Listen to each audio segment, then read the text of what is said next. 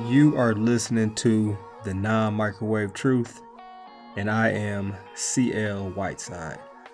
Let's get into our first world problem right away today. Have you ever seen something that depicted someone battling with making a decision and they have an angel on one side and then they have a demon or a devil on the other side? A lot of times it's like in the shoulder place. And you got the, the, the angel saying, Do the right thing. You know it is right then you have the devil saying, Ah, go ahead, do it. You know you want to have fun this way. Like, where did that idea come from? And like, how much truth is it to that? How much truth is it to that? How much truth is it to like demons can actually talk to us and say, Hey, Jason, Pedro, Olivia, Marquise, Savannah, do that. You know you want to like, do we really have an angel on one shoulder when we make a decision and the devil or a demon on the other shoulder saying, pick whatever that happens to be a sin? Like, is it really like that? Is it like that at all? Like when you see evil in the world, could someone be like, the devil made me do it? And when someone does good, is it like, I listened to the angel, the angel in my head that was telling me, do this. And I think it's poorly depicted like that. Like I, I don't really think it's exactly like that where a demon has access to whisper to us and then on the other side we have an angel that is whispering to us saying the exact opposite. And I had to hit up one of my pastor friends about this too. And he gave a great explanation saying he would highly guess that it is presented like this because of Hollywood. Like it's not biblical. But Hollywood portrays that devil on one side, that demon on one side of the shoulder, and then that angel on the other side. But that's not to say that we don't have internal battles though. Because we do have a an old Adam, which is like our sinful flesh and our sinful nature. And we also, when we are Christians, have that that spirit working in us too that does want us to do right. And it's kind of like which one are we going to give into at times? But what do you think? Where do you think this idea came from of a demon on one shoulder telling you to do the wrong thing, and on the other shoulder, you have an angel or you have a good spirit. Like, where do you think this came from? And how much do you think it is true? How much do you think it is true? I would love to hear from you on Instagram or Twitter. And definitely, definitely with something like this, I would love to hear your biblical proof or your biblical reason for why you think the way that you think. Remember, you can hit me up on Instagram or Twitter please hit me up on this one. I would love to hear from y'all. Champion Life 23 is my handle. And this is our first world problem. It is dinner time.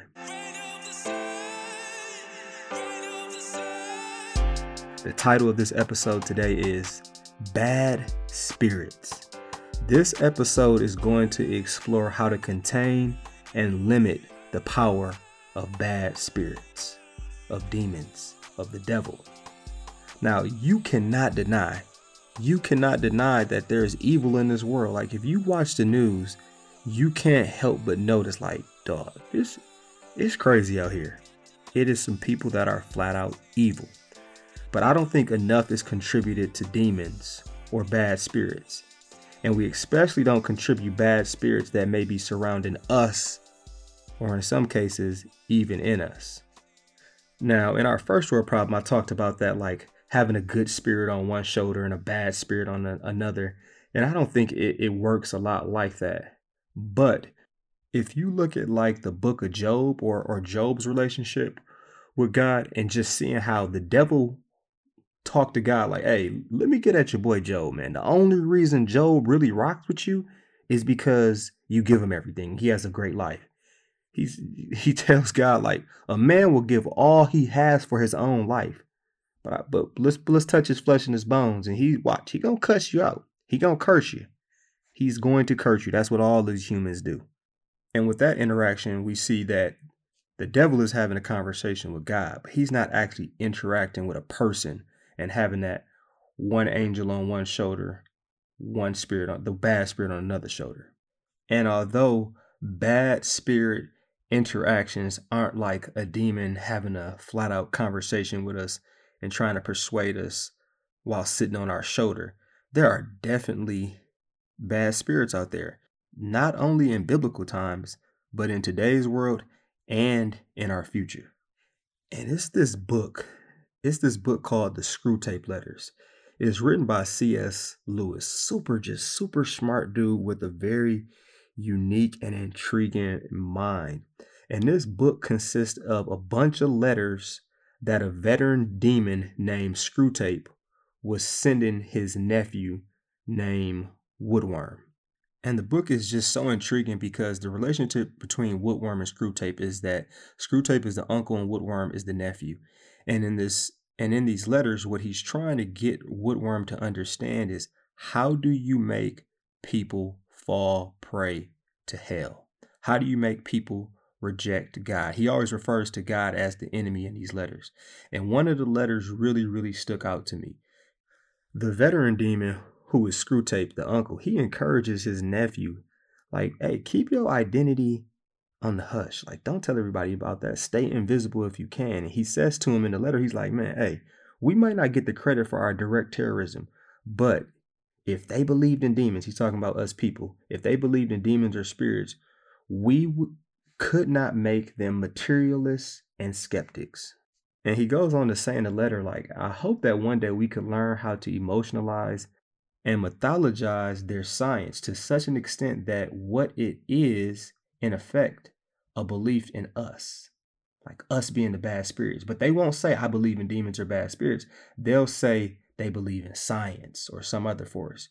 If he does start thinking about demons or devils, just paint the picture in his head of something in red tights like a comic book figure and persuade him that since he cannot believe in that, he therefore can't believe in bad spirits.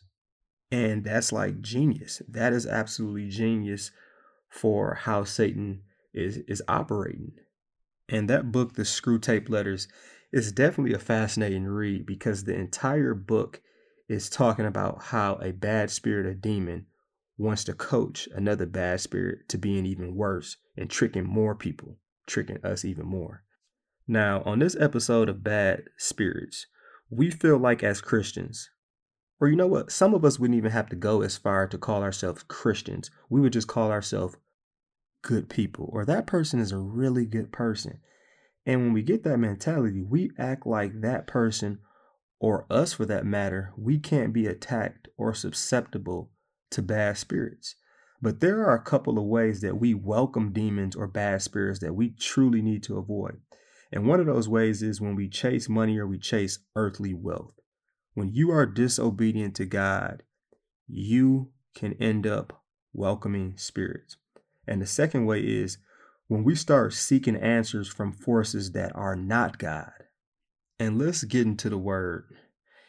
Let's let's start with Saul. King Saul. King Saul went from it saying he had the spirit of the Lord to in 1 Samuel chapter 16 verse 14 is saying now the Spirit of the Lord had departed from Saul, and an evil spirit from the Lord tormented him. Like, how did he go from having the Spirit of God to all of a sudden having a bad spirit in him? And that came down to Saul was guilty of chasing more money, more wealth, and being disobedient. And some of you may be wondering, like, well, what did Saul do that was wrong? Saul was a very prideful, impatient dude.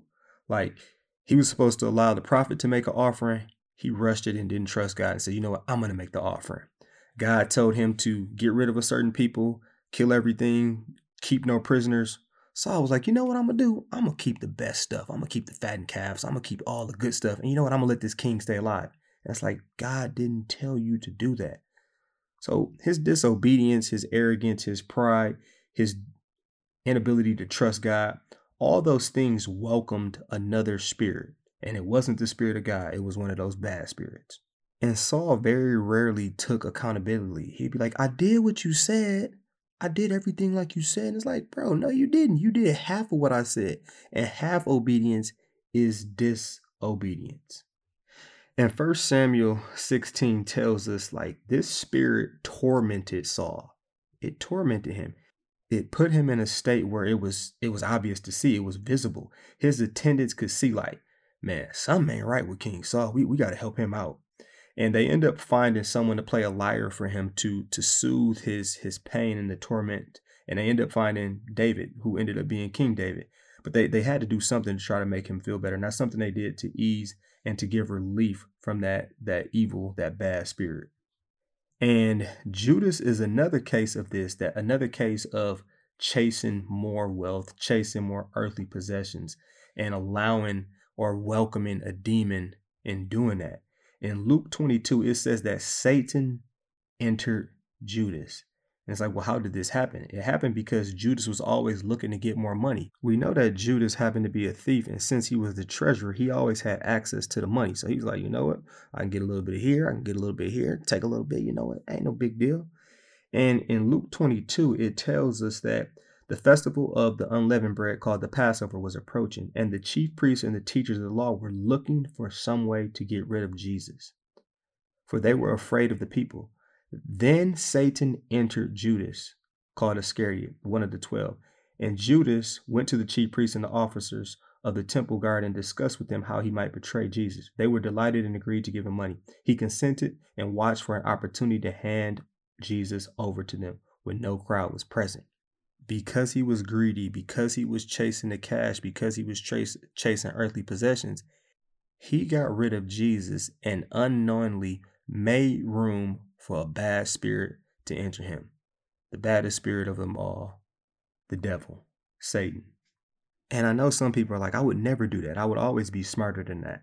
But I just look at it like, what are you willing to do to get money? Are you willing to push God to the back burner and say, you know what? I got to get paid. I just think about certain professions, and a big one is like the music industry. I know people talk about like Illuminati and all that different type of stuff, but when you look at music, what message are you promoting in your music? If you're talking about popping perks, cheating on your woman down by the river, that's my country reference. If you're talking about anything like that, aren't you pushing God to the back burner and doing almost anything to make it, to get a check, to get that paper, to get the money. Like that's just something for you to think about. But there are a number of jobs. I don't want to necessarily say opportunities, but there are a number of different traps that get us to thinking that, you know what? It's okay to sin. It's okay to be disobedient to God. It's okay to chase earthly possessions, even if I'm putting God on the back burner. But at the same time, you are making a vacant spot. You are creating room for a bad spirit to enter you. You're welcoming it. And the second point that I want to get at that welcome spirits is when we are like seeking answers from forces other than God. That can be through crazy stuff like Ouija boards, tarot cards, um, even horoscopes, fortune tellers, and I know, especially with the, the horoscopes, people don't intentionally say, I'm looking for a spiritual answer and an answer to everything, and I want to sin against God. Like, no, it's not like that. Like, it sneaks up on us.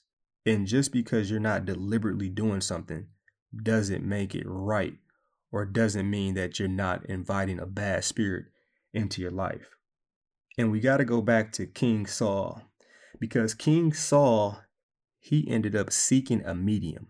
And some of you like, what in the world is a medium? Medium is kind of like a magician, black magic, sorcery type of thing, a person who's trying to convey and pick up spiritual messages. Sometimes they're picking up messages from the dead. Sometimes it's like a means of deception. Bottom line is some stuff you shouldn't play with. But Saul's whole purpose was doing this because he didn't feel like God was answering him and God God had left him because he was disobedient. So Saul was like, I got to take matters into my own hands. So Saul went to a medium. It seems like Saul was afraid. Saul felt like he was about to lose the war. So Saul was like, I need some answers, and God is not answering me. And you know what? My right hand man, Samuel, he's no longer here. So he came up with the bright idea of, you know what? I'm going to try to get Samuel to answer me from the dead. And I will use this medium to help me talk to Samuel from the dead. That's in 1 Samuel chapter 28. Now, Saul ended up talking to someone. I don't know if it was a demon. I don't know if God allowed Saul to actually talk to him, but the Spirit said to Saul, Because you did not obey the Lord or carry out his fierce wrath against the Amalekites, the Lord has done this to you today. The Lord will deliver both Israel and you into the hands of the Philistines, and tomorrow you and your sons will be with me, aka dead. And what's even more interesting is Saul had to break his own law that he created to not mess with this type of black magic, not mess with a medium. And you talk about a tale of two different, completely stories of the same man. When Saul had the spirit of God, he was courageous. But we see now he's afraid, and terror filled his heart when he had no spirit of God. Like God didn't respond. Like, what does this mean? And I think I just got to point this out that God was silent to a man who wasn't in his will. Disobedience muffles the communication with God. And I almost forgot about this, but when Saul went to go talk to the medium, she knew she wasn't supposed to be doing that type of stuff because it was outlaw. And it was interesting because he assured her safety in the name of God when he wasn't doing anything God's way. And it's funny when people say, I swear to God, on things that God actually frowns upon. I just thought that was funny, or ironic, I should say. So, the two ways that we see that people welcome demons, welcome bad spirits, is by being disobedient and seeking answers from a force that is not God. Now, I want to kind of transition a little bit in this episode of bad spirits and just look at there are some interesting things about bad spirits or demons that are actually mentioned in the Bible. In Matthew chapter 8 and Mark chapter 5, it's mentioned of two demons that seem to be just stupid strong, like crazy, crazy strength. So strong that they can't even be chained or held down by like the average man. And they are super violent, violent to the point that no one could pass them. And they can do some unnormal, amazing things, it appears. And Jesus ends up getting rid of these demons and telling them to, to lead a, the body. But something I just thought was unique was that the demons wanted to be in the pigs at the very least. Like demons and bad spirits desire to be in something or someone. Think about that. Like demons want to be in someone. That's scary. Or what you could take from this is that the demons wanted to be in the pigs because you know what bad spirits love to do? You know what demons love to do? They love to cause more destruction. And what these demons ended up doing is they got in the pigs and then they rushed down a bank and went into a lake and drowned. And I feel like how the people of this city or this town responded to the demons being driven out of these men is just like we would in our culture for the most part. That were kind of cool, it seems like, that with the demons being driven out. But when the demons went into the pigs and then the pigs drowned, and it's like the pigs is how I eat. The pigs was their wealth. They were like, you know what? You messing with money. I don't care about this demons. I don't care about anything. Jesus, you need to go. And that's an interesting thing to think about. Some people don't want to get rid of their demons because it will cost them great wealth on this earth. Some people don't want others to get better because right up front and initially, it might be destructive. It might change their way of living. It might mess with their money, might mess with their pockets. And when you mess with people's pockets, they might be thinking or say something crazy like, you know what, man, them demons weren't so bad anyways. Those brothers was crazy, but it wasn't that bad. And another interesting thing that I want to point out about the bad spirits or demons mentioned in the Bible is that the bad spirits could actually tell the truth. They could even say Jesus was the Messiah. But acknowledging Jesus and following Jesus, that's that's two different things. Way, way, way different. Two big differences. Because when you're following him, you're okay with him dictating your path. You are okay with doing things his way. You are trying to conform your actions to be like him. You want him to give you a mission. You want him to give you purpose. And another interesting thing that I want to point out about bad spirits or demons that are mentioned in the Bible is that bad spirits can have different and unique characteristics. Like we see in one case, it allowed a person to be super strong. In another case, it allows a person to be or forces a person to be blind or mute. Or it could be one spirit in a person. In some cases, it could be multiple spirits in a person. Like Mark 9, Mark chapter 9 talks about a demon possessed boy. Acts 16, verse 16, that talks about like a, a fortune telling girl that was demon possessed. Oh, yeah, the blind and mute. That's in Matthew chapter 12. Matthew chapter 12, verse 22. But I just want to look at how Jesus explains another way that bad spirits enter people. And we're going to use this to, to wrap everything up today. Luke 11, verse 24. It was it was very like revealing and fascinating when I read this. It says when an impure spirit comes out of a person, it goes through arid places seeking rest and does not find it. So let's just stop right there. Like, like what happens when an impure spirit comes out of a person? And I just started thinking like some people have and will be delivered from demons. And I think that could come from like medication today, or it could come in the form of a miracle, like someone removing it. But what's fascinating is just because the demon left doesn't mean it can't come back. Continue on with Luke. The demon says, I will return to the house I left. When it arrives, it finds the house swept clean and put in order. Now, reading that verse, I pictured, since I'm a landlord, like a house with no furniture in it. But it's having people come check it out to live there, except these aren't people. These are different types of bad spirits, different types of demons. Too many people don't want to have Jesus live there and reside, though. But like, I don't believe in Jesus, but I'm not going to knock you for your belief. How, how many of you have heard that? If you're a good person and you treat others okay, then that's all that matters. This is the culture of, I don't want to pick a side. I'm a free agent. You know what? I think all religions have really good points. These type of people definitely don't have a sign that says for rent to bad spirits, but they also don't have a sign saying welcome Jesus and only Jesus. Continuing with the verse, this is verse 26. Then it goes and takes seven other spirits more wicked than itself, and they go in and live there. And the final condition of that person is worse than the first. Ooh, that's a warning we definitely have to take heed to. Ooh, that's that's like think about that. It's going to be worse. Some commentary that I read said this it said Jesus revealed the danger of delivering a person from demonic possession without filling their life with Jesus. They can end up worse than before. And I want to get to wrapping this episode of Bad Spirits up. I know there are some people who are battling with some demons and battling with some bad spirits, but it will never be enough to just get rid of that. You have to get and fill that vacancy with Jesus. And there is no, I'm just gonna leave my heart and soul vacant. I'm not all sold on this Jesus stuff. I'm just gonna just gonna let it be. Like you you can't because there will be spirits stopping to stay there whether you like it, whether you invited them or not. And Mary Magdalene, it says in Luke 8, verse 2, that seven demons came out of her. Seven. And what did she do?